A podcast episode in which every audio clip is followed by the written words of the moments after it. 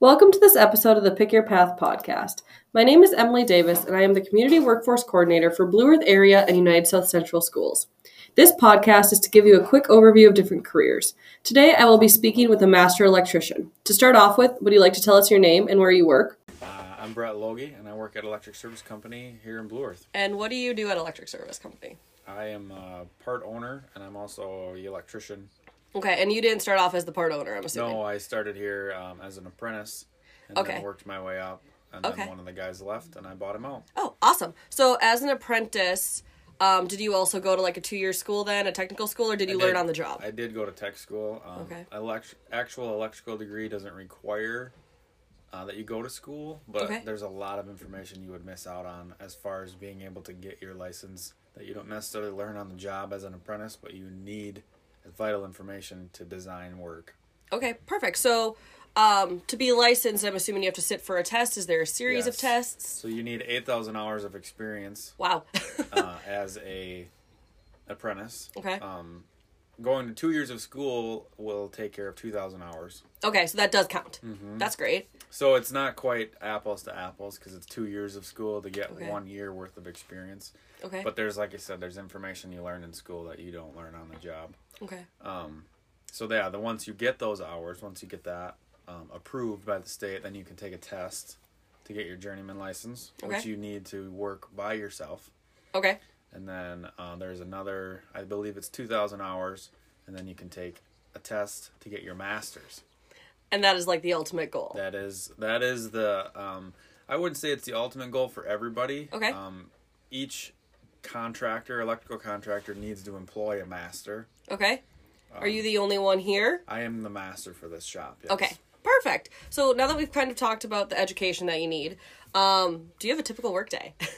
our, our typical work day is eight to five, um, and that extremely varies depending on what project we're doing, emergency or not. Um, you know, if we cut somebody's power off, we're going to be there until the power's restored. Mm-hmm. Um, and- but there are days too where by three o'clock you don't really want to go cut somebody's power and start a job. And so it, it it it's it varies. Every day is a little different. okay. So would you say you have to be able to speak or talk to people in order to do this job?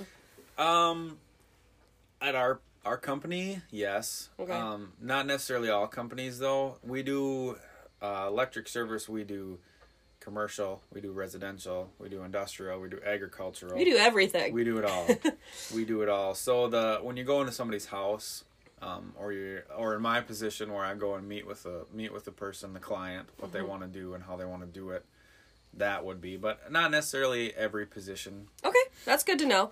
Um, so then, for everything that you just talked about and the education, in my research, I found the median salary for this area, not starting out, just the median salary is about thirty dollars an hour, about sixty-two thousand dollars a year. Is that about right? Uh, I would say um, that would maybe be the upper end for Okay. for our area. Um, it all it also depends on your license, what license you hold. If you're an apprentice or a journeyman, journeymans are going to get paid more, Okay, and you're um, just the way you can do the work, uh, how how how much you know what you're doing. You know, sometimes you have the license and you're really good at some things and not good at the other. Some people are really good at everything.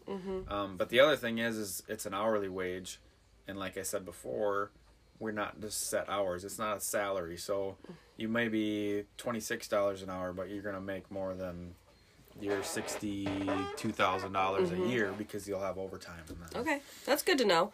Um, do you have a favorite part of your job? I like that every day I come in here. I like and I don't like that every day I come in here and I don't know what's going to happen. I mean, every day is a, an adventure per se. Every day is different. We don't do the same thing here every day. We could be working in somebody's house one day, adding a light fixture, and the next day wiring a grain leg, mm-hmm. and then the next day we could be setting rooftop units on a building. So everything is completely different. Wow, that is kind of exciting though, because you, Mm-hmm. It is. like you said, you don't know what you're doing, but yet, Yep. Okay. Yeah. You you try to have a plan. Plans don't always work out. best laid plans don't always go. Oh. Um, so do you have um like is there one thing that most people don't know about your job? I would say that a lot of people don't uh, know the, the scope of the electrical industry. You know, um, some people call and they want an outlet put in, mm-hmm. and uh, it's a lot more work sometimes than they realize. Awesome. Um, so, do you have any advice for students who are interested into going into electrical?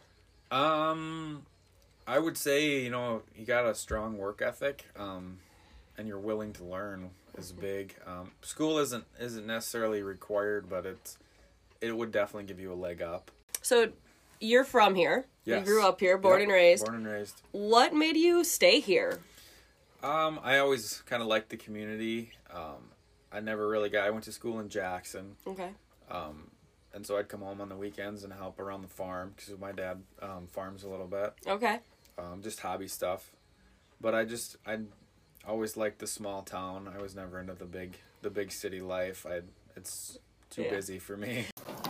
And that was Brett Logie, master electrician and part owner of Electric Service Company in Blue Earth. Thank you for taking the time to speak with us today. Throughout the rest of the episodes, we'll be exploring different careers.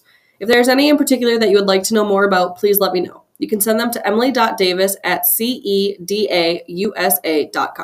Thank you for listening and have a great day.